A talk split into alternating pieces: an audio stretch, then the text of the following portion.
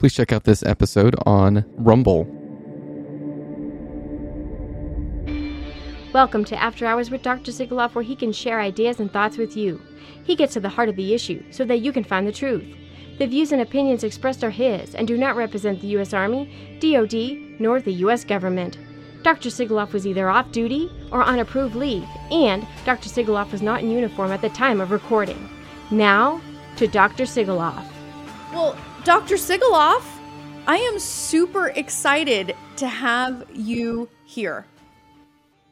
Thank you for having me. This is a, a, pleasure. And before we get started with anything, I'd like to give my quick little disclaimer that anything I state is an opinion hold, held by myself, and it does not express an opinion that uh, is held by the government, not by DoD, nor by the Department of the Army.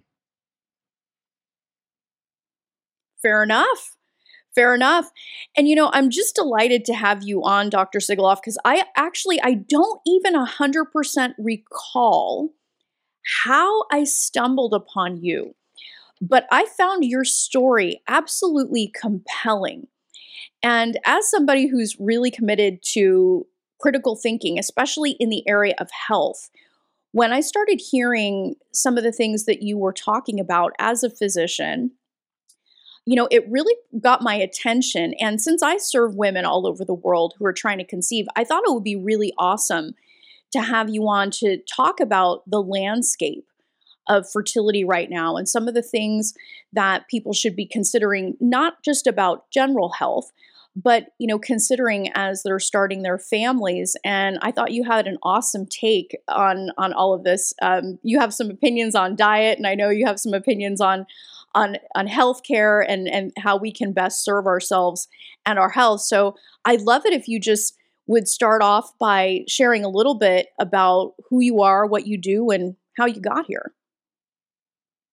Okay, thank you for having me. Um, so I'm a family medicine physician. That, so that means I went to a medical school. I went to a DO school or Dr. Osteopathy school. And it just, all that means is we have a di- slightly different philosophy on how medicine is. And the idea is we want to get to the root cause of the problem. Or at least that's how we started back in the 1800s. We don't want to be hacking arms and legs off people. We want to find the real reason and find health, not treat disease. And so that kind of that hopefully puts all of this conversation in the right mindset. So I did med- medical school at Ohio University, and then went to residency at Fort Benning in Georgia. Uh, it was a great residency program. I was able to to do quite a bit because there's only one residency program there. And then you know had a couple duty stations, and then now we're um, a few years forward. We're now in Alaska. I was stationed at Fort Wainwright, Alaska, and the time frame was probably January of 2020, 2020 and I started learning about diet. And, and the reason I was motivated to learn about diet, because otherwise I've learned, oh, you got to have carbs. Carbs are important. You need to eat carbs. Um, we'll get into that in a bit.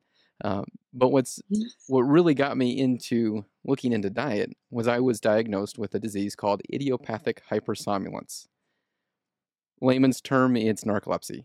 The only difference is narcolepsy you go into REM sleep right away with idiopathic hypersomnolence. You don't. You just you can fall asleep just as easily. It's not like Deuce Bigalow where the guy where the you know the lady's falling asleep in her soup. It's not like that. It's more like you're up in the middle of the day and you feel like you've been up for 48 hours. You can stay awake through it, but it's rough.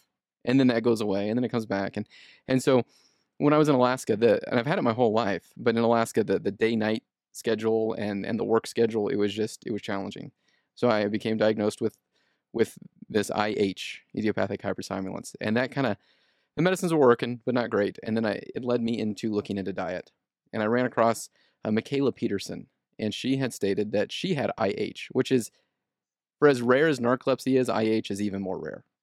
It's like one in two to 300,000. It's pretty rare that I've been blessed with this, which really it is a blessing because it, it brought me down this road. And she, she talks about the lion diet and how either her, either Mikhaila said this or uh, her dad said it, but it um, Jordan Peterson, but it cured her IH. She doesn't have that problem anymore. And so I was like, hmm, that's interesting. Let me look into this. And as you as I start looking into it, I run across some other giants in the field. So you know, Shawn Baker, um, physician, uh, orth- orthopedic surgeon, uh, Paul Saladino, uh, MD. He's he did a psychiatry residency, and Ken Berry. He's a family med doc out of Tennessee, and and these are the guys that I studied what they were saying. And then I didn't just take what they said at face value. I'd go look it up myself. And everything they said not only makes sense like today, but what did humans eat for thousands of years? What's the only food source available on every continent that humans live on in every season? And that's animals. And it's very evident when you're living in Alaska that like there's no berries for you to eat in the middle of the winter. And there's no berries for like nine, ten months out of the year. And when there are berries, the rabbits eat them before you can get to them. And so it's like, hmm, okay, well, what did people out in the Middle East in the desert eat? Well, they ate sheep. And if you look at the Mediterranean diet and the traditional, the real Mediterranean diet, they ate animals, they ate um, butter and dairy, and they ate fruit. And the reason that particular way of eating is so good is you take out all of the inflammatory, you take out all the chemicals, you take out all these things out of your body that you probably shouldn't be eating anyways.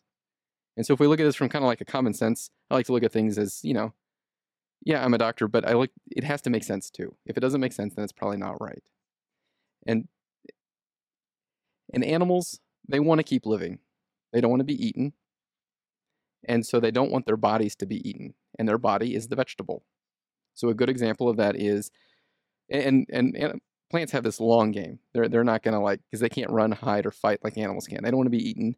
And if you go into a bear's cave and you try to eat it or its its babies, it's not gonna work out well for you. A plant doesn't have that ability, Right. but they do have a different ability. They're they're a little more subtle, right? And it was also interesting because we got guinea pigs for the kids, and this is where I saw stuff I learned in medicine also go along with what I learned in veterinary medicine for these pigs. We were gonna go, oh, let me get some spinach for them if you feed guinea pigs spinach, they will die. And the reason they'll die is there's lots of oxalates in spinach. Yeah. And so you already know what oxalates do. They can cause kidney stones. And so you have all these people now drinking oxalate smoothies, increasing the risk of making kidney stones. Another self defense of a, a plant is so soy. That's a huge one and you hear this this term which I don't really like, and and I'm quoting others, but soy boy, and it's it's you know it's not a great term to use, but there's some truth behind that. So let's say you have a field of soy, and you have a cow that get stumbles out in that field and gets lost, and it's oh hey let me eat this soy. The cow will start eating the soy, and there's phytoestrogen, so a plant molecule that looks like estrogen works like estrogen. And then the cow becomes sterile as if it were taking a contraceptive and then the cow dies of old age and there's no more cows. It's a long game. But in you know 10 15 years after the cow dies the plant continues to grow and there's no more cows because they became sterile. So do you really want to pump your body filled with or your children's or your husband's um, body with a bunch of phytoestrogen no human sh- on, on the face of the earth should ever eat soy This is incredible to me because, yeah, I mean, this is just, it's very stunning to me because this is the exact opposite, Dr. Sigoloff, of what we have been taught. Like, it just, it blows my mind. I remember being a little kid in, you know, and, and Gotta seeing this food pyramid and like, gotta eat your broccoli, gotta eat the green stuff first like that really So i think the- is a is an interesting Ye- oh go ahead who made the food pyramid who was the one pushing this policy i have on no, America. FDA, government, USDA. People who are more concerned about feeding people than having optimal health. And sure, you can eat that stuff. You can eat whatever you want, you know. And I have plenty of patients that I see, and I tell them, I, I give this, this whole spiel, and I tell them, you know, you can do whatever you want. I'm not saying you need to eat this. I'm telling you, this is a different option that you may never have heard of before, and it, all the evidence shows that it is the healthiest way to eat. So I was, I was mentioning that's incredible. like broccoli. Like broccoli's bad Mhm. for thyroid. You know i had heard that i had heard that and i think isn't kale is cruciferous as well right Right. So it's in that same family. And you've got people eating, you know, you know, it, some people are doing keto, which is great. But if they want to optimize a little bit more, instead of having that cauliflower pizza crust, maybe try something else. maybe not try to make foods that resemble the standard American diet and have foods that resemble your ancestors no matter what part of the world they came from. Your ancestors ate meat and lots of fatty meat, and that was the most important thing. It's fatty meat. And and fat has been demonized. And I think an important thing to remember, and this is a mantra that will seem strange to you, but eat fat to burn fat. Go to the gym to gain muscle. You will not lose weight going to the gym. I like that. Eat fat. You know, it's funny because I had heard that. I had heard that the weight loss happens in the kitchen and you build muscle in the gym. Like I remember I had heard that, but it never, I had a hard time wrapping my head around that because that's the exact opposite of what we typically hear. A good example that I've heard, and this is not mine, so I have to take it. I can't remember it was, it was Ken Berry or Shawn Baker or Saladino, but one of those docs, they had said that if you're in your garage and there's a huge pile of gravel, I mean, just like as big as the house, and you want to move it, and you've got a shovel and you've got a backhoe that you could drive, what would be the most efficient tool? Well, the backhoe, obviously. Well, diet is your backhoe. The shovel is that's exercise. That's the fine gaining a little more muscle here and there. I mean, to give you an idea how profound this is, I have two patients. Uh, well, this is in Alaska, and I'm not seeing patients right now. We'll get into that in just a bit. That's a that's a fun story. Um, yeah, I had a patient that was taking 80 units, eight zero units of insulin every single day, having to inject himself every day, and taking pills. He took me up on this challenge. He he tried the carnivore diet, and if you have diabetes and you take insulin, do not try this diet unless you have a continuous glucose monitor, one of those sensors that goes on your skin. And the reason I caution you so so much on that is you could die. You could kill yourself. Because this man went from 80 units of insulin down to 10 in one week. Within two months, he was off all diabetic medications and completely controlled glucose. Just on this diet. So if he was if he took his 80 units at the end of that week, he would have died. He would have killed himself. you know th- this really brings you know to the forefront so much of this the reality that we have way more control over our health than we think and it and it begins with what we're putting into our mouth Exactly. And you know, doctors get some of that right when they say the diet's so important, but then so many of them go and steer the wrong direction, plant-based. If we take into account like so right now I'm living in Alaska or um, I was living in Alaska, now I'm living in Arizona. I'm living in the desert. And if I look outside, I don't know how many of your listeners live in the desert, but how many plants can you eat? they have spikes and they have spines on them because they don't want you to get near them. And so like if you just look at things from a logical sense like that, like okay, it makes sense. And so what did people in Alaska and what did people in Arizona both eat? They ate animals. In fact, the Native Americans in this part of the world, they they followed the herds. And that's what they ate. And so if we look back to diet as being important, which it obviously is, and we look back to our heritage to find out what people like us and people like us, I mean, if you go back 10 generations and you can take someone from Australia and you take someone from America and you could take they could look as vastly different as possible and you go back 10 generations the genes that they give their ancestors are there's almost no difference. So humans are pretty much the same. So what if i go back 10 generations and i look at the the genome that that mother great great however many great and looked at yours how much she gave you and how much she mine gave me there'd be a negligible difference. So we're basically the same operating system the same machinery. And so humans have to eat the same thing. Like all horses eat grass. Some horses might do a little better on this grass than that grass but they eat grass. They don't eat meat.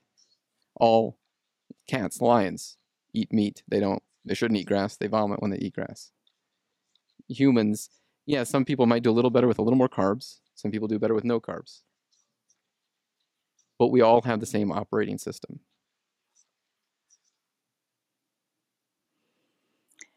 and you shudder to think that it's like when when you start to research this this way of approaching diet and and kind of start understanding some of the mechanisms behind why we believe what we believe because i think you brought up a good point like who wants you to eat vegetables well people that are concerned about feeding the masses right because vegetables are you know it, it's at least seemingly uh, cheaper, more cost effective, and just get people's stomachs full with without necessarily considering the impact. I think it really starts to get you to to question a lot of the narrative that we're getting about our health and about what we should be eating. Right, and and the reason all of this is important is to become pregnant, you must be at peak physical health, right? So so the the man at his peak physical um, abilities is, you know, and this isn't just today. This is going back thousands of years.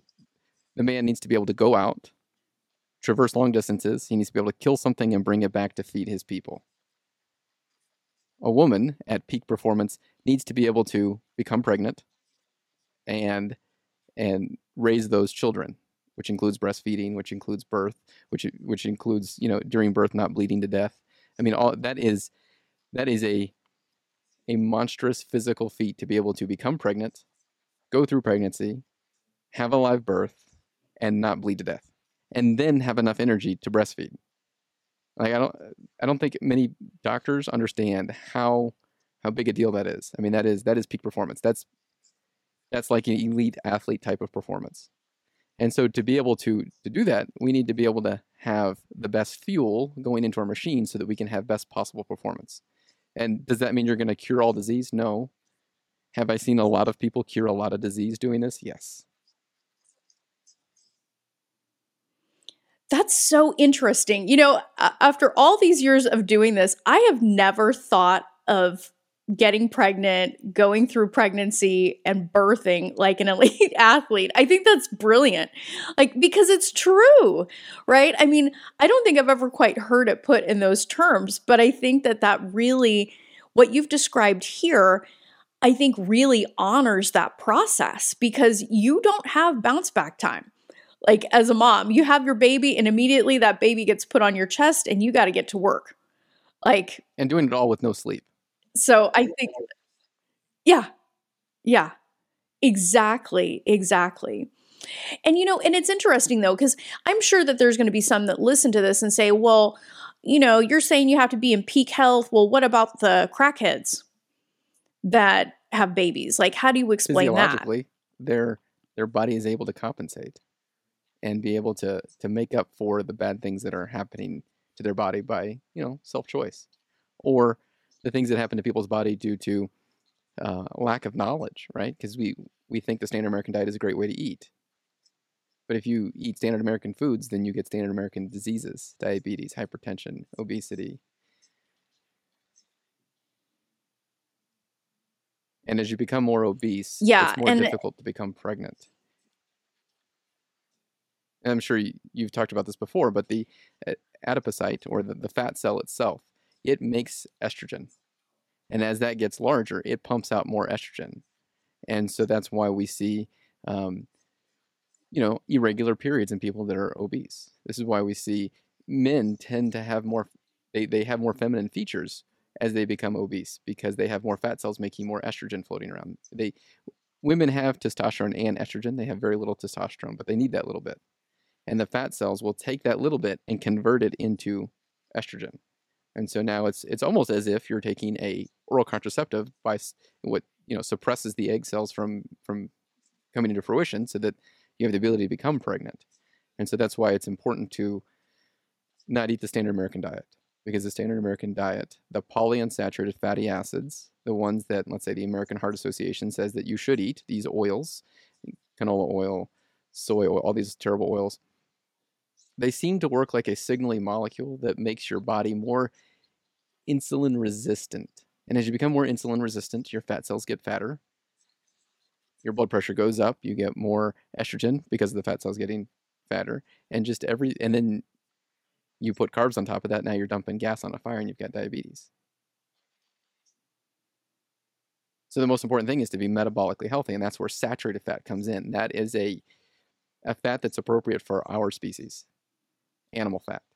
And the best kind is ruminant animals, so beef, goat, sheep, you know, any sort of deer, elk, moose, things like that. Pigs, to an extent, they still have, we call them PUFA, polyunsaturated fatty acid, because it's easier to say PUFA than polyunsaturated fatty acid. Pigs have some of that in them because they can't convert it like like the cow can. And so it's important that, you know, are the pigs you're eating, are they eating soy?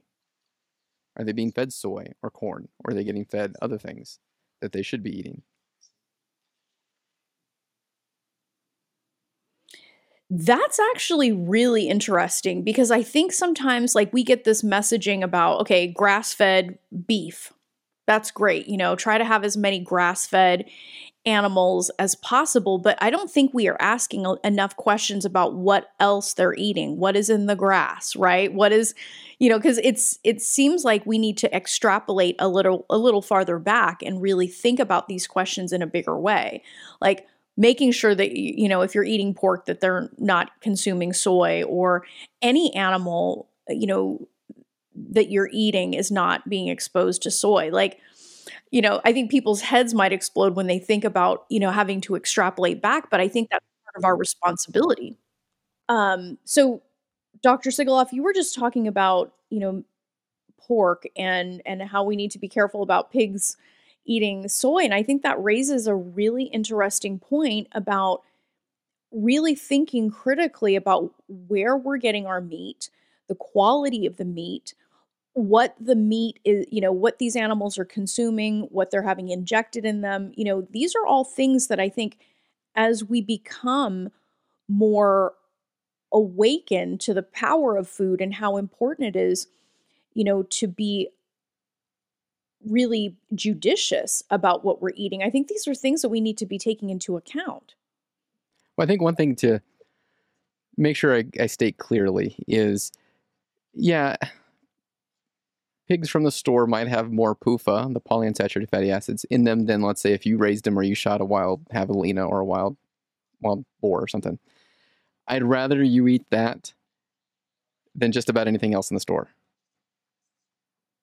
The, the, so so like let's say we have grass-fed, grass-finished beef, and we have the cheapest meat that you can buy at the store that's ground beef, and it only has meat in it. There's nothing else. I want to make you know ingredients beef, and that's it the difference between the really really expensive beef and and the cheap beef it might taste different but the differences are so negligible i'd rather you eat the beef than pretty much anything else in the store because it is so much better. You know the, these ideas of superfoods and and you know I always hear about people saying oh i eat this fruit to get this and i eat that fruit to get this and this. How would you do that 10,000 years ago did you even live in a part of the world where that thing grows? Could you get those in the same? Let's go back 150 years ago. Could you buy both of those in the same store at the same time? Bananas and oranges. Probably not, because they'd have to ship it across the world fast enough for you to be able to eat it. So how are people not getting, let's say, scurvy?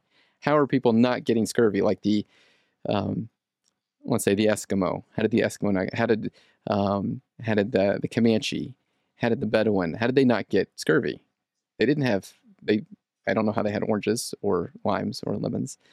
They eat meat, and and what's really interesting, and Shawn Baker really opened my eyes to this, is when you're not eating glucose, you're not eating a ton of sugar, you don't need a lot of vitamin C because the glucose prevents the vitamin C from binding, and so you can sur- you can survive on a lot less vitamin C. And there is vitamin C in meat. It's not the super high levels that the FDA says you need this much per day because the FDA is counting on you eating a ton of sugar every day that's going to block all that vitamin C from going into you. Wow. I had no idea. That's extraordinary. I mean, that's that piece of information alone is mind-boggling. And so we've talked a lot about, you know, women's health and, and getting the right getting all the right nutrition. One thing that I, I think has also been demonized is cholesterol, and this is important for men and women. So if you look at testosterone, estrogen, and progesterone, the basic molecule that they're all built on is called cholesterol. Well, cholesterol's been demonized so much. So, what happens if you take away all the cholesterol? Well, then you, you can't make the hormones that you need. You can't make the hormones that you need to make eggs, to make the endometrial lining. Um, you can't make the hormones that you need to make for for the men to make sperm, and adequate numbers of it. They can swim, and so this is why cholesterol is so critically important. Even LDL, like we've been lied to forever. LDL is demonized. It's going to cause heart attacks. The evidence doesn't actually prove to that. It doesn't show that there's a strong association between LDL and heart attacks. There's like a very narrow subgroup where, like, if you're a male and you're in your late 50s, um, and it's like 56 to 58 or so, it, it's very narrow that there might be an association. But basically, what happened is this guy, Ancel Keys, said, when he cut someone's artery open, he says, This looks like LDL. This must be what it is. Quick, everybody, we got to lower LDL. And then that got into the political realm. And so politicians set policy to help lower LDL. When in reality, LDL is part of the immune system.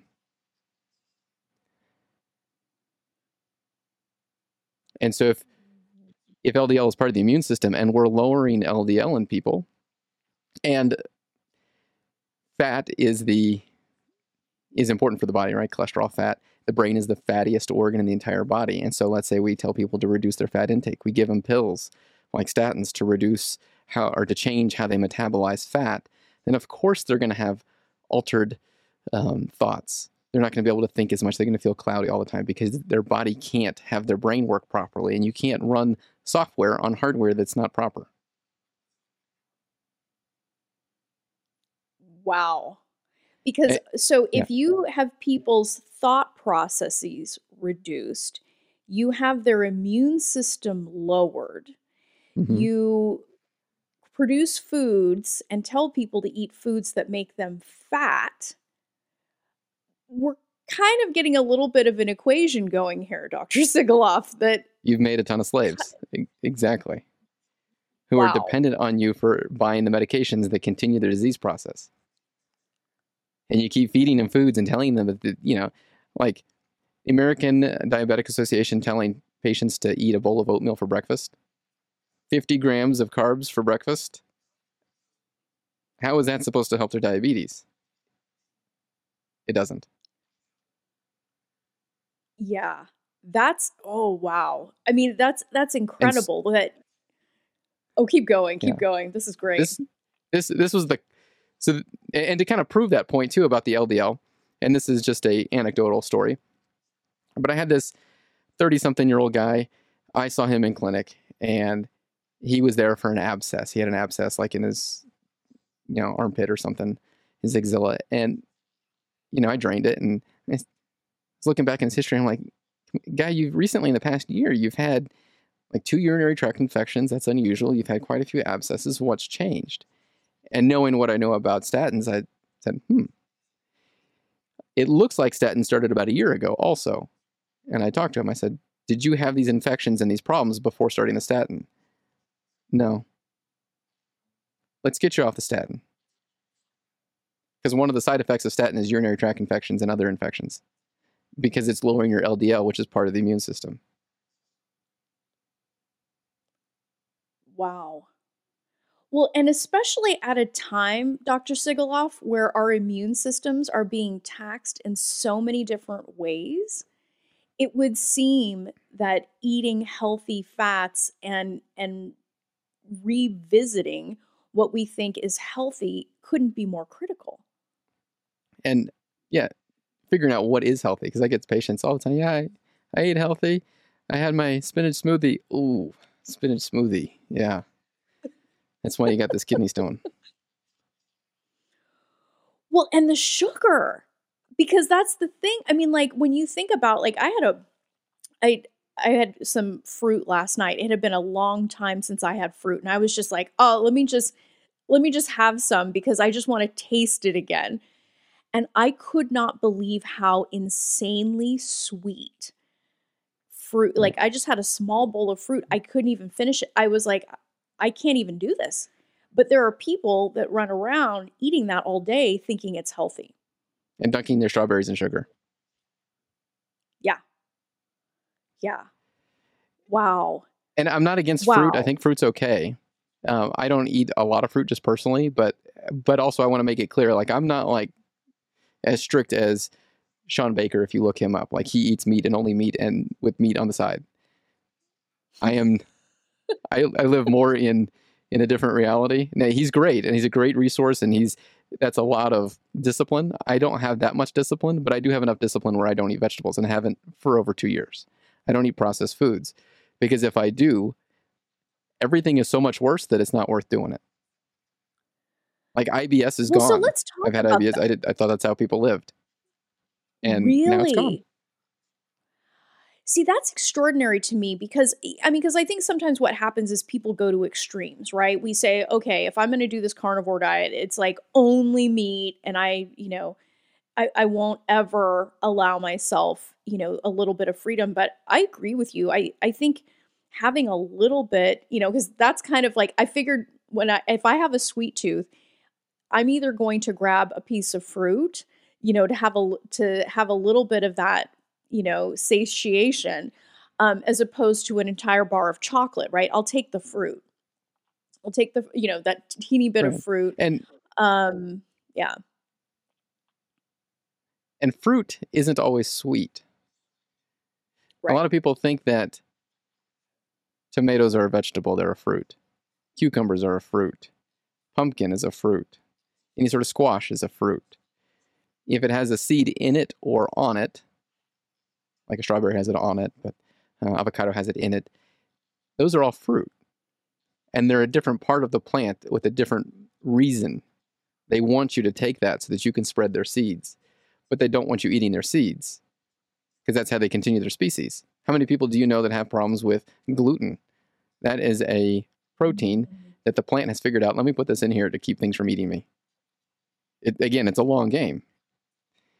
This this was mind blowing to me. I was sitting with a patient once, and we were talking about diet, and she she was from Asian descent, and we were talking about so what type of rice did people eat in your country 100 years ago, 1,000 years ago? White rice. They didn't eat brown rice. Us and all of our you know, enlightened sense or basically arrogance, we think that brown rice is better. But let's say you're very poor and you don't have a lot of money, you don't have a lot of meat to eat, and you need to get calories in your body, otherwise you die. Eh, But you want to eat this rice, but if the brown part on the rice hurts you, you figured out a way to take that part off. And can you imagine the Herculean task that it is to take rice off of enough, the brown part off of enough rice to be able to eat a bowl of rice? Now let's expand that to sell rice to your your village, expand that to I mean so it's a lot of work to figure that out. But they did that because otherwise it hurt them. And they may not have known why it hurt them or that it did hurt them, but but they went through all that work to figure that out. So that that should that speaks to you. And when you're critically thinking, you have to think, why did someone do it this way? Why didn't they just put brown rice into a pot and boil it? Because they could have done that, but they didn't. And it's not because it looks pretty, because that's a lot of work to have something look pretty. It's because it's Right. healthier. And that's So, that's one thing you know, that's really important is energy for the body. Yeah, go ahead. Oh no, no, I no, please go ahead. I was just going to say that I mean it it sounds like going back to the old way of doing things. Like the way that we do things today is is not doesn't really sound like it's necessarily better. Just because it's new doesn't make it better. There seems like a lot of ancient wisdom that we can go back to. Right. And so I watch VeggieTales with the kids. Um, I got little kids at home. And there's this this VeggieTale where they it's on Netflix, uh, which we'll be canceling after this month actually, for other unrelated issues. Um, Right. If you know, you know. If you don't, maybe maybe look into it. Um, Right. there's this VeggieTales where there's this little grate and like you know in the floor because there there are vegetables in the house, right? And their little like toy flies into this grate, and they they need to get it open. They just all the young kids are like, we got to get this open, and one of the older uh, ones is like, eh, maybe there's a reason why we didn't open that, why there's locks on there, and they're it, it pans to them all the older people in the in the library reading, and then one of them goes, "I know why we didn't close it or why we locked it." Right as they're cracking the the lock off and the grate flops open, and then all these dust bunnies come and invade the entire town, which it's kind of silly. But the idea is the older generation knows a lot. And and yes, we need that that drive of the young to change, but we must also look back to the older generation to understand why those breaks and those those stops and why those walls were put there. Often there's a very good reason. And so the rest of the episode they're they're dealing with these dust bunnies and they're, you know, back it's funny. But that's an analogy to a much bigger idea that they're trying to teach that the older generation knows things that you don't. We look Right. back 10,000 years ago, they knew things that we don't. Because they lived long enough to put us here today. And now we've got children dying of chronic disease before their parents die. You know, it's incredible, Dr. Sigoloff, because when you think about, I mean, even in in the short time that we've been chatting here, you know, we really kind of upended a lot of things. You know, where you, you challenge the the the the narrative that eating meat is bad, or that fat is bad, or that LDL is bad, and that you know this this you know more plant-based diet is better and i'm sure you've seen the monstrosity that is the impossible burger and things like that. It's like you know i my husband and i saw that at the store and we're like what could possibly be in there that is better after it's been processed a thousand times than this piece of meat? Like how can you say that that is better? Like do you have any thoughts on that? Yeah, it's completely impossible. I mean, it's not meat, and it shouldn't have the word meat anywhere in the name. Just like was it soy milk got sued, and now they have to spell it differently because it doesn't have milk, or maybe it was almond milk. You can't milk an almond. And if you look at almonds, they're the seeds of the plant, and before humans altered them and bred them to not have was it cyanide in them, you couldn't eat them because they would kill you because they don't want you eating their seeds. That's how they make new plants. That's why they put in a hard shell and put poisons in there. And when humans did Yeah, eat seeds, they used that benefit of because seeds have the bad oils in them. But let's say 10,000 years ago, winter's coming. Well, you're going to eat some seeds because that's what's there. But that also helps you pack on some fat, which helps you live through the winter. But that's not the majority of your diet all year long for all of your life, as it is with the American diet. Mm. So when we when we think about women who are looking to conceive and and really wanting to get themselves into optimal health, you know, clearly diet is something to be looking at. And and I think you've shared a lot of really important takes on that to like reevaluate, you know, especially I mean because a lot of the women that I serve have thyroid issues, you know, look at these greens that you're eating, see if that, you know, makes sense for you, educate yourself you know really look and to see to see if you know the greens that you're eating could be impacting your thyroid. You know don't be so afraid of fat because fat helps you produce the hormone that you're going to need and it's also going to give you that longer term energy as you say because you know you're like an elite athlete. You're going to carry this baby you're going to deliver this baby and you're going to go immediately into feeding this baby. You have to have fuel for that so, what else should women be thinking about this day and age? there's a lot of things and there's been a lot of lies and and all of that conversation was to preface this next part to give you an idea of everything we just discussed is so upending that i was literally like walking around in a daze for about a month because it just it see it it took everything that i had learned and flipped it on its head and for for someone to be able to What do is that that like, Dr. Sigoloff? Like, I mean, I got to interrupt you because, yeah, like, yeah what is that like? Because you're somebody who made a huge investment in time, resources to become a physician. And when you start to learn this stuff, I mean, I know you described it as walking around like in a in a daze for a month, but I mean, there must have been a lot going on. Well, this is so I was walking around in the days in January of 2020. And that's why all this is so important. Because there's even an article that was written in, I think it was October of 19, published in like January of 2020 that talks about as little as 30 grams of red meat a day can help you fight infections, to include, and it says in parentheses, coronaviruses.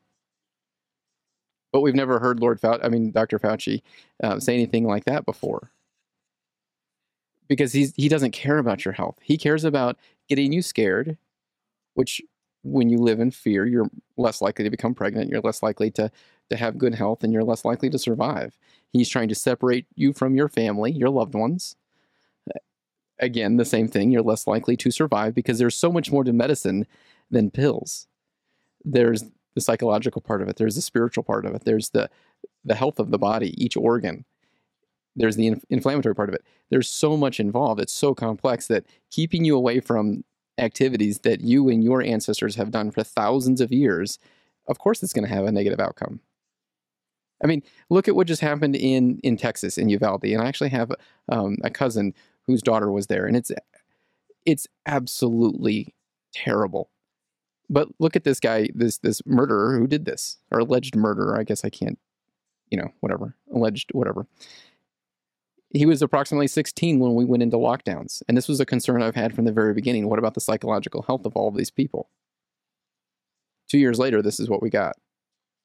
And then to all the men out there, quit eating soy and do the right thing. Because there was no man, well, there was one man who was there, and he went in and he had, from what I understand, a bullet graze off of his head. But he killed that murderer but I've seen video and I don't know all of the details, but I've seen the video and I know what the video shows me. There's there's people that have kit on, so body armor that says police on it. They have a rifle hanging off their chest. There's all these parents who are very concerned, and the police or whatever whatever law enforcement agency they are. I don't want to be you know fact checked. Oh, well, they were they were deputies, not whatever. You know what I'm trying to say. They had their taser pointed at the parents keeping a perimeter around the murderer. Where are the men? And you listen to the was it the lieutenant or who the police chief? And he says well yeah some of our guys could have got shot. That's what they signed up for. That is exactly what they said to stand in the gap to to stop the slaughter. You know that's what a fireman signs up for to go into a burning building. That's what a that's what soldiers and, and service members sign up for to protect the country. That's what police signed up for. And to do anything less is a dereliction of duty. And we need men. And there's this idea of toxic masculinity. I think it was Allie Beth Stuckey that said that if toxic masculinity were a thing, then children raised without a father would be better. And that's patently false. We know that children raised without a father have more legal issues, commit more crimes, and have more problems. And now let's compare, and it's not just a one parent thing, right? Because if we have, let's say, a single mother raising kids, those boys are more likely to have more legal problems. If we have a single dad raising kids, that's equal to both parents. Well, what do you expect if you've been yelling at men that they can't be men for years? Men are going to give up and they're going to give up their duties. And that's not to to say anything less about women because women are that that drive that makes men be better. Women are so critically important to make men better. Like I'm I'm much better now than I was when I first met my wife. She's she has helped make me a better man. You know, otherwise I'd just be a kid. You know, because but that's that's why women are so important. And we can't say, oh well, oh he's he's a sexist because he doesn't think no, I think women are incredibly important. But if we don't have women make men important again, then that will destroy society because the worst thing in society is a weak man. It's a weak man who goes into a school and shoots a bunch of innocent people. It's a weak man who, I saw this video a while back, it was a, it was a man who kicked a woman in the abdomen, a pregnant woman. That's a weak man. A strong man would stop that. Yeah. Yeah. A strong man stands yeah. up for society and is that that shield that puts his life in the way to stop bad things from happening. That is what a man is. And we need men to be men again. Yeah, and I and I think I that you know I see that. this also. Yeah, no, no. I mean, I think it's an interesting conversation because I think fertility is also about your relationships, and I think you had talked about that. You know, when we're looking at overall health, you were saying earlier, which you know we've heard so many different ways and so many different times that if, when you live in fear, you know, you, that is it whether it's psychological or other things going on, you know, that impacts your health. And I think when we look at the health of relationships and, you know, being in really strong marriages and partnerships where, you know, you know you're going to be supported, I think women can live their their fertility journey with more strength and more resilience when they have a really strong partner there with them. Okay, so let me get into the COVID thing. Sorry. All that to lead okay. up to COVID. No, it's yeah, no, no, so it's all COVID good. First happened, it's all good. We'll clean this up in the editing. yeah, yeah, yeah. So when when all this happened, so I'm I'm eating meat. I'm eating lots of fat. I'm not falling asleep at work. Uh, well, I never really fell asleep at work, but needing to take, let's say, a nap at lunchtime because I've been scheduling that for years. Um, not falling asleep at home, playing with my kids, and so I felt I was in the best shape, and so I volunteered, uh, you know, metabolic shape, not not just um, physical physique, but in the best metabolic health, which is the most important thing. Everything else comes after that. So I volunteered to go into our COVID clinic as the only physician that volunteered to go into a COVID clinic, and it was still below zero temperatures in the morning. So we had to figure out how to make thermometers work. Like batteries don't work when it's that cold. And for a month and a half out there, and I was as I pushed the limit as much as I possibly could on testing because we were in a place where we had a PCR test early on, and my thought was, this, this seems like a good scientific idea, is that we need to know if it's in the community. To figure out if it's in the community, we need to test as many people as we can. So I, as many I would take whatever symptom, the newest symptom that was being published, I would take that into my my idea of okay, well, should we test them or not test them? And so I was testing as many as, as I possibly could, basically. Never had a positive test for a month and a half. And then eventually they're like, Sigoloff, we need you to get back to work in the clinic because we need patients to get seen. Okay. And so as time progresses, then they come out with with the ingredient list on the shots, uh, Pfizer and Moderna, and a couple compounds really just draw drew my eye to them, DSPC and DSPE, and so I did a quick search, found their material safety data sheets. These are compounds that are not validated for human use. Their toxicology reports are classified. So, if toxicology reports are classified, how could you possibly have informed consent? Precisely precisely. How can and so this is the area where I have to tread carefully, and I'm going to send you a link to a Children's Health Defense um, article. It was very, very well written, and and the reason I'm going to send you to that so that you can put alongside this video is because I can't talk about lawsuits that involve the U.S. government, mm.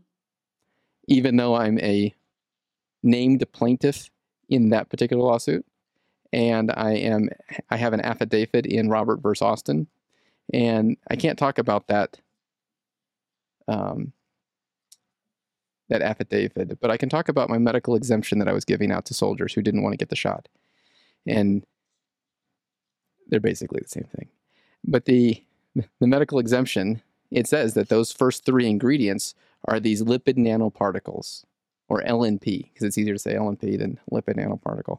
And so the lipid nanoparticle is is this fat glob and, they they call it cholesterol. They use these terms that oh, it sounds endearing, cholesterol, because we just learned cholesterol is good, right? No, this is not cholesterol. This is this is its chemical structure is more equal to squalene. Squalene is what caused all the problems back with anthrax, and it's not validated. The first two of them are not for medical use at all, and the third one not only not for medical use, but even says not for veterinary use. Can't even give it to animals.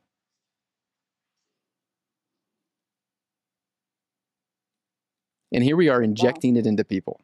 And so, from where my standpoint was as a physician looking for truth, and I think that's that's how you go through those times where you're in a cloud and you're looking for truth. You're not looking for things that that align with your thought process because you're going to find things that don't align with your thought process, and it's hard to make it through that unless you're really committed to the truth. And I gave out these medical exemptions, and and then by September 13th, I was put in summary suspension for allegedly going against the Secretary of Defense guidance, which is non-binding. Guidance is not binding, right? And you're you're a lawyer. You know that guidance and policy are very different terms. They mean different things. And so on the 14th of September, the day later, is when the policy came out. And if you looked at everything that I provided to soldiers and service members, all of those policies were followed because they were already put into law in 20, 2003. And I was accused of giving misinformation.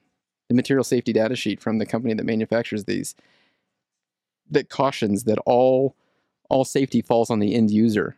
That's misinformation is what they're saying. So if the documents came from the producer of that substance, you making a decision based on that information is misinformation? Because that's not what it's about. It's about control. They've been trying to control us for the past. We've been in a almost as if it were not it is, but almost as if it were um, in a police state, in a prisoner of war camp. It's certainly a bad relationship, right? If you had someone keep you in your home and not let you out, and and tell you what to think and tell you how to think and tell you you know you need to go get this medical treatment, we would call that an abusive spouse. Yeah. now you add new technology that's never been used in humans.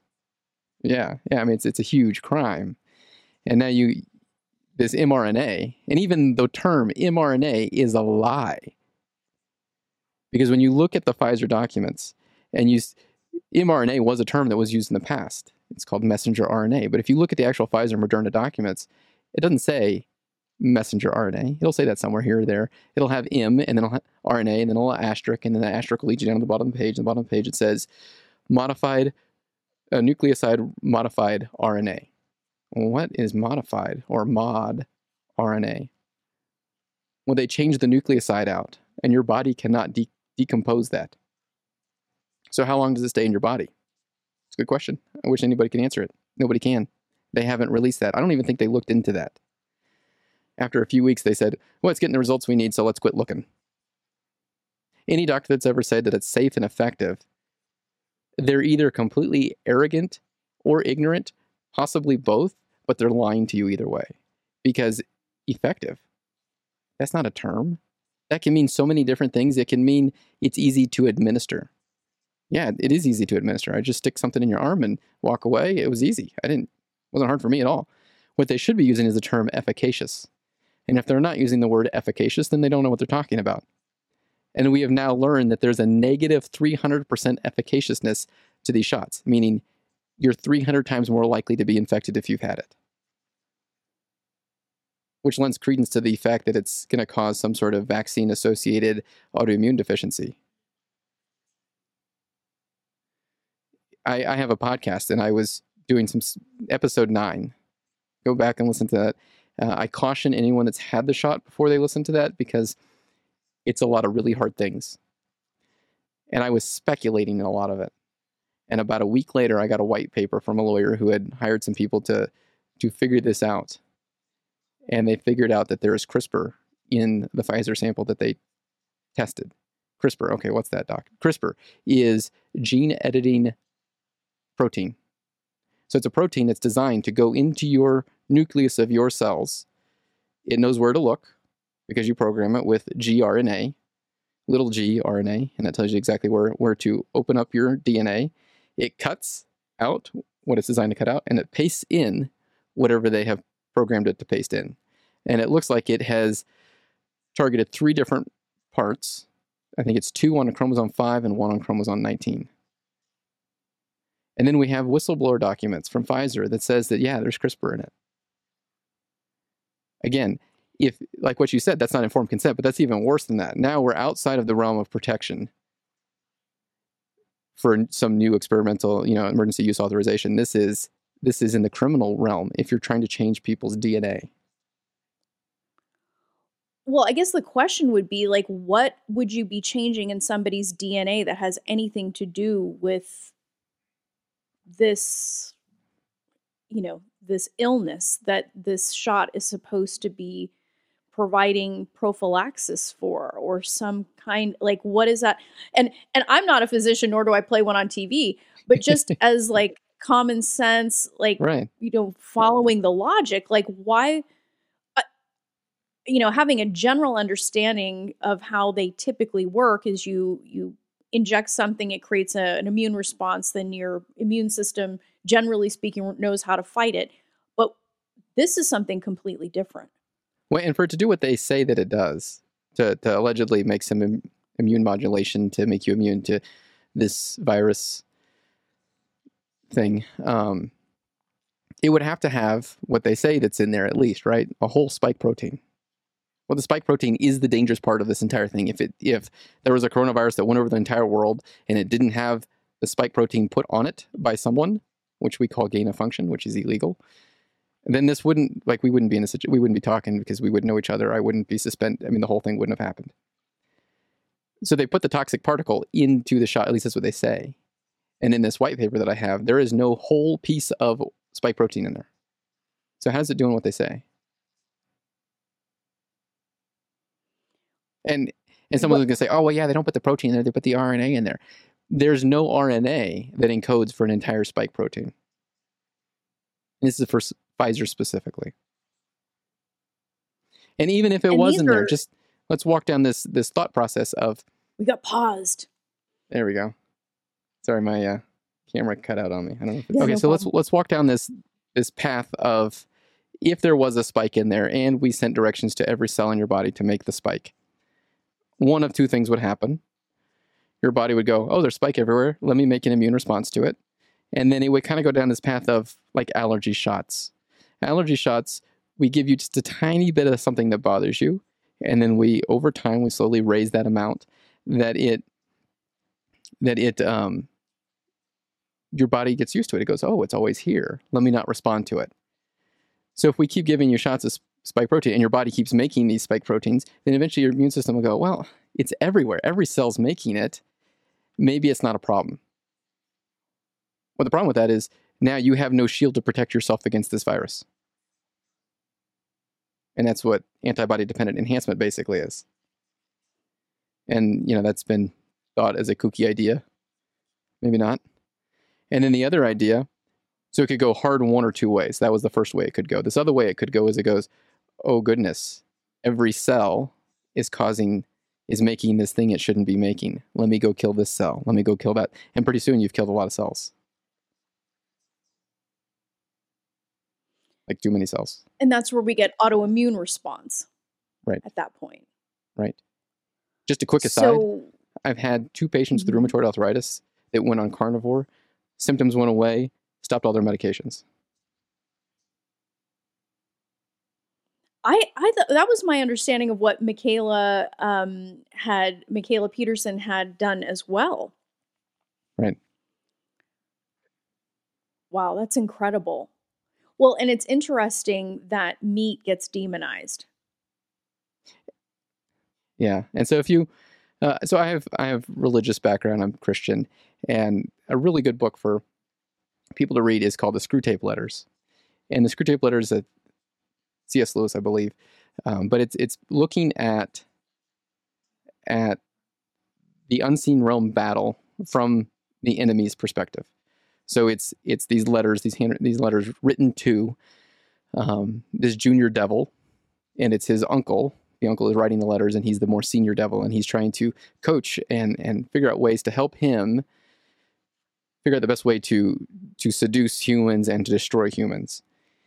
And so, if we look at it from that perspective, from the evil side's perspective, and we we teach people that the plants that are good for them are now bad for them, and we teach we make them think that the plants that are bad for them are actually better for the environment, which is also wrong because you, you use a lot more oil because you need pesticides, herbicides, uh, fertilizers. You need to drive tractors more if you're trying to raise more plants.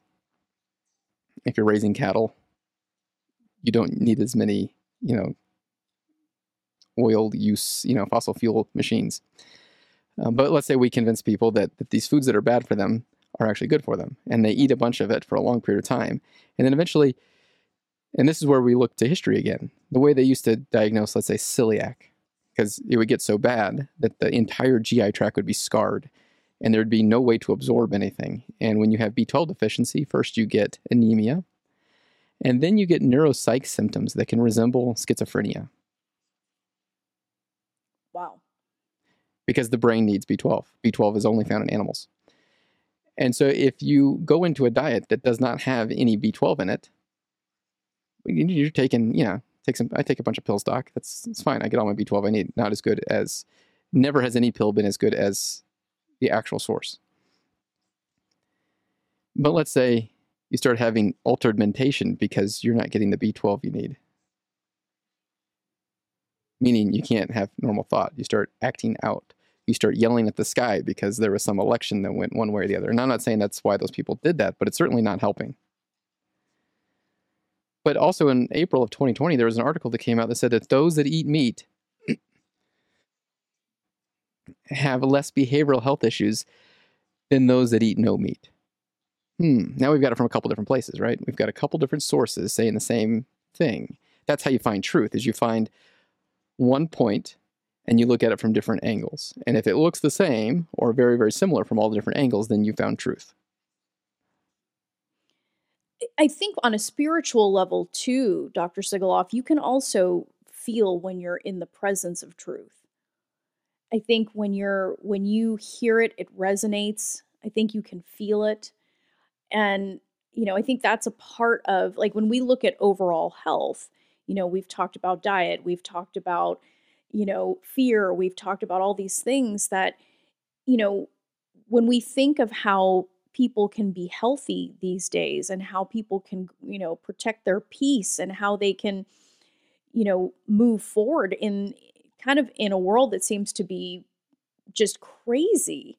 You know, it would seem that being committed to truth and staying focused on that is is kind of this north star this this way of staying focused and kind of getting out of the fray getting out of the fear porn that i think a lot of people deal in and instead focus go back to basics and just get focused and it's it's so easy to buy into that because our bodies look for bad our minds are designed to look for bad stuff because 10,000 years ago, something bad happens, like, hey, Bill just got gored by whatever that was. Let's remember what that looked like so that that doesn't happen to you. And so your, your, your brain is hardwired to, to remember those things and to not remember the good stuff as much because memory is, I think it was Jordan Peterson that said this, but memory is not designed for you to reminisce about it. It's to keep bad things from happening to you. It's so that you can make a map of the world around you so that you don't fall in those holes. I mean, even you know, I, I know people that that are on the same side with me, but they're still watching, you know, the mainstream media, and and often they'll come with me like, oh well, this this argument, that's not even a thing. Like, turn that off. Don't watch that.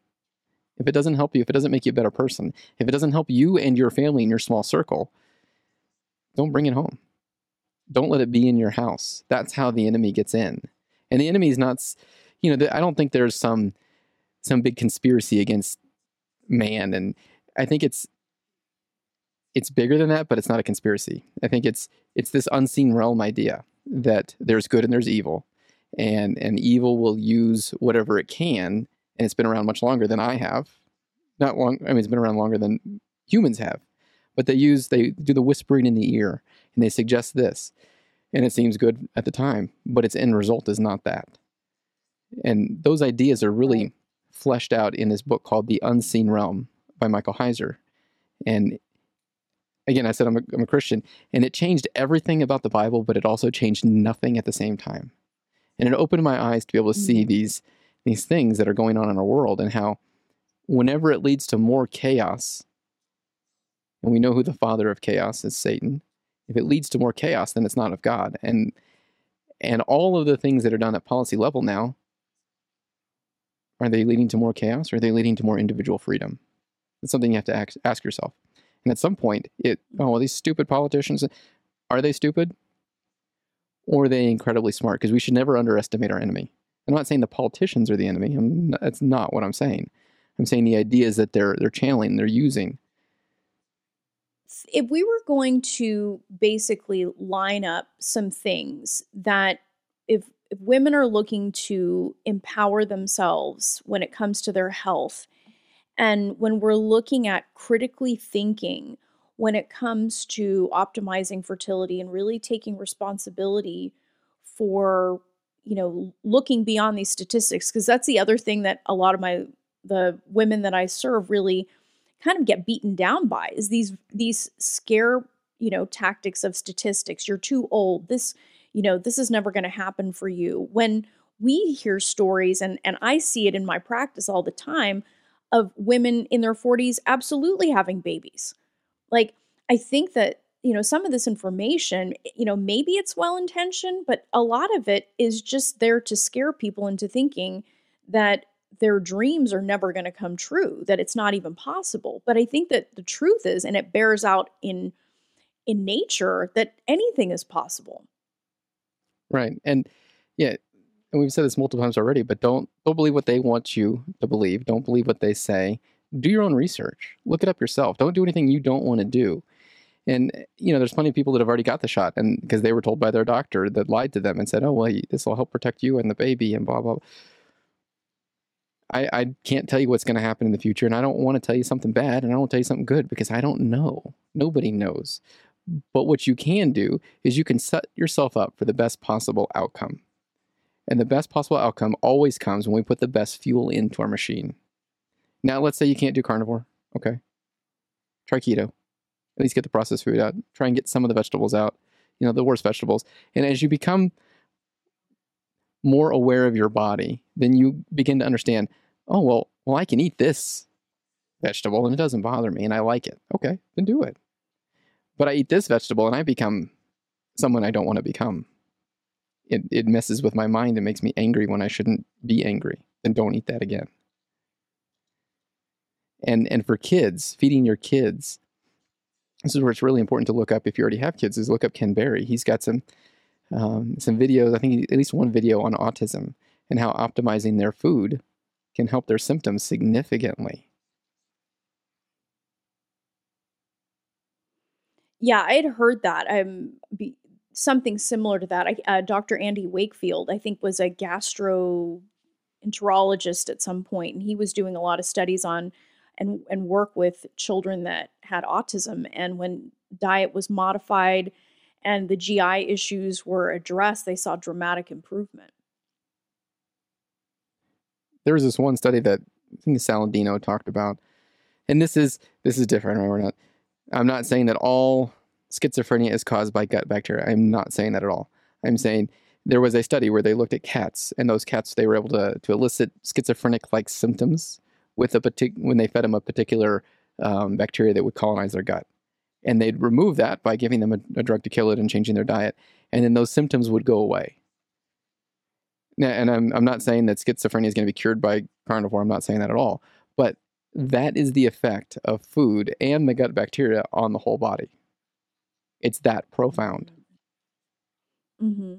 Yeah. Yeah. And, you know, I really appreciate what you've shared here, Dr. Sigoloff. And I know that it has come at a significant price. Like being a person that is committed to truth and at least giving people information so that they can make a decision for themselves you know, because everything that I know about you and when when I started, you know, learning about you and everything you had been through, it's just it's incredible what is, you know, what happens when you're committed to truth. Sometimes the, you know, that, you know, it's surprising. You'd think that everyone wants to hear the truth, but not really. And for those that so there's lots of physicians that can't hear the truth. And and try and give them a little grace and put yourselves in their shoes. Let's say I've got this new piece of bread. It's the best piece of bread ever. I love it. I've given it to all of my family. I've given all of my patients, I've encouraged them to get it, coerced them to get it. They've all gotten it. And now we're learning things about it that it may be dangerous, that I may be responsible for the injury that happened to my children, to my patients, to that puts such spiritual blinders over your eyes that your brain won't allow you to see it. Now, do they still need to be responsible? Yes. So, like one thing that I'm sure many people here have not heard, and this is what you had asked me to mention specifically, is like when Pfizer did their study, they specifically omitted, removed from the study, pregnant women breastfeeding women.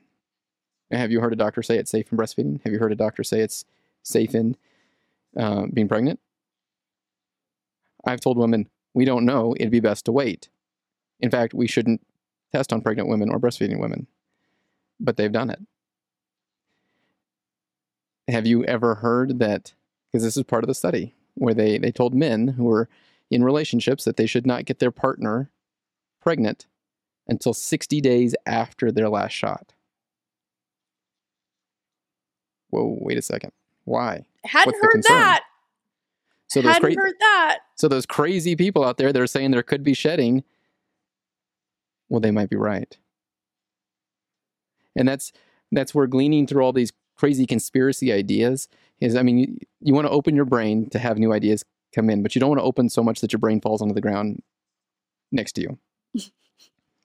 but whenever I hear Right. some conspiracy idea, I, I don't just buy it and go with it. I look into it because there's usually a shred of truth. There's something in there that might be right or that is right. And the example I have is I was living in Alaska. This guy brought wood to us, the woodman, and he said, There's these huge underground FEMA camps out there. It's like, hmm. And I knew things that he didn't. And there are, you know, years ago, there was huge underground projects. They're not FEMA camps. They're they're for a different military reason. And it's not some like deep underground bunker like some people. It's a legitimate reason. You want those places there. They keep us safe. You can find out about them if you want. They're they're open. I'm not going to talk about it more than that here, but and everything I know about them is open source information. But they're legitimate things. But if you don't know the whole truth, you you live in Alaska, all this money's pouring in, all these people pouring in, people driving dirt out. Yeah, I mean, just all these things. It's like, oh, well, they must be doing FEMA camps. Now, it's not that, but there there was a huge project to build things underground. And so there's a shred of truth with most of these ideas. And so you just have to filter through and figure out and use your brain because God gave you a brain. He expects you to use it to figure out what the truth is and to be in search of the truth and be ready to have your world just turned upside down. I think it was Thomas Jefferson in a letter he wrote. He said, Question everything with boldness, even the existence of God. For if there is a God, he would prefer honest questioning to blind faith. And that's how we should all live our lives. Yeah.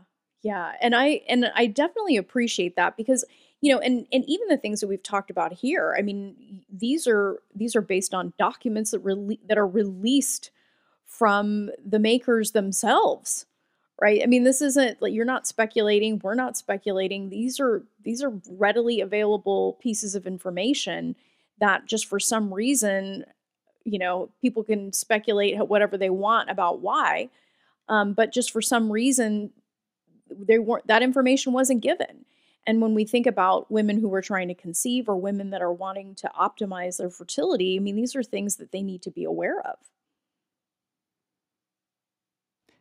One more thing that I want to, I'm not going to speculate, I'm just going to give the facts on this. So, as a lawyer, you know, um, FOIA documents. So, anytime you do a Freedom of Information Act request, they only apply to executive documents from the executive branch. They don't apply to congressional documents. They don't apply to um, the Justice Department or um, Judicial Department uh, branch. They only apply to the executive branch. They do do not apply to any private private or publicly traded companies. And all that we've seen a lot lately is all these FOIA, Freedom of, Freedom of Information Act requests, uh, Pfizer document dumps. Why, how can anyone request anything from a publicly traded company to go through FOIA? These are questions you should be asking yourself. Everyone just take, oh yeah, it's, it's FOIA. We can FOIA that. No, you can't. They're supposed to be a publicly traded company not bound by FOIA. Now, go down that a little bit deeper. Look at the the redacted portions. And and if you look at FOIA, they'll tell you reasons why they're redacted. And they'll put a little letter number on there. And on one of them in particular, where they talk about where they did the testing, two of the testing sites, they don't let you know two of the testing sites, and they don't let you know the names of the people who did the testing. And I'm going to just paraphrase this because I don't have it pulled up easily to read it verbatim but Bravo 4, the letter B and 4. The reason that that redaction reason means that it could expose state of the art US weapons systems. I'm not making that up. Go look it up. Why why can a FOIA how can a Pfizer document be FOIA'd and why would that release potentially expose a state of the art US weapons system? because yeah, because FOIA Does it have anything to you- do with what? Does it have anything to do with the Fosun Pharmaceutical, the Chinese communist company that has a deal that is a public document that you can find? Uh, I think it was in March of 2020 when they came up with this with BioNTech, the German company. And they help develop and they'll help sell. Is, are, is there any relation there? So Fosun doesn't have a direct relationship with Pfizer. Pfizer has a partnership with BioNTech. BioNTech has a relationship with Fosun. So the question that we should be asking, I've been trying to look into this, is why? You know, we have laws that prevent soldiers from having weapon systems purchased from any, specifically communist China, specifically. Now, and, and there's the Berry Act also that prevents them from having any equipment, like not weapon system, but just like shirt and, you know, that kind of equipment from China. Could we potentially be putting a Chinese, or at least in part developed, potentially bioweapon into the US soldiers, service members? These are questions that we should be asking. And I think there's more than a 1% chance risk of that happening. And that more than 1% chance would make everything stop immediately. Recently heard a video clip of a man saying, Yeah, we knew this lady from China. And she said if she got the shot in America, when she goes back to China, they'll do a scan or a test or something. And if it's positive, they will not allow her into the country. They'll turn her around. So why does China not want any of these mRNA technology, these mod RNA technology in their country, amongst their population? None of what I've said was speculation just then. That is all fact. These are the things that should open your mind and go, whoa, how can we FOIA these documents? Why is it exposing, potentially exposing a state of the art US weapon system? I thought it was just a glob of fat. Maybe there's something to these lipid nanoparticles. Wow. Wow. And if FOIA only applies to the government, why would they be giving up Pfizer documents? Privately Federal government, not even state or local government. Yeah. Yeah. Wow. Well, thank you so Yeah. much, Dr. Sigel. I think it's I think it's incredible to be able to have a conversation, you know, that kind of spans so many different things. But I think the bottom line here is is people taking personal responsibility for their health, to think critically, to you know, to really be checking in like about the thing that makes sense. Like, you know, I think that's what we we basically started with was does this make sense? and you know whether it's trying to conceive or, or general health you know to really take the time to think to use your brain and think about the information that you're being given and to also you know give yourself permission to to not live this journey in constant fear so thank you for that dr Sigoloff. it's been such a pleasure to to chat with you in this way and i'm i'm a fan and i think it's great to to be able to have this conversation with you so thank you And thank you so much for having me on. Just a reminder for everyone out there duty uniform of the day, the full armor of God. Let's all make courage more contagious than fear.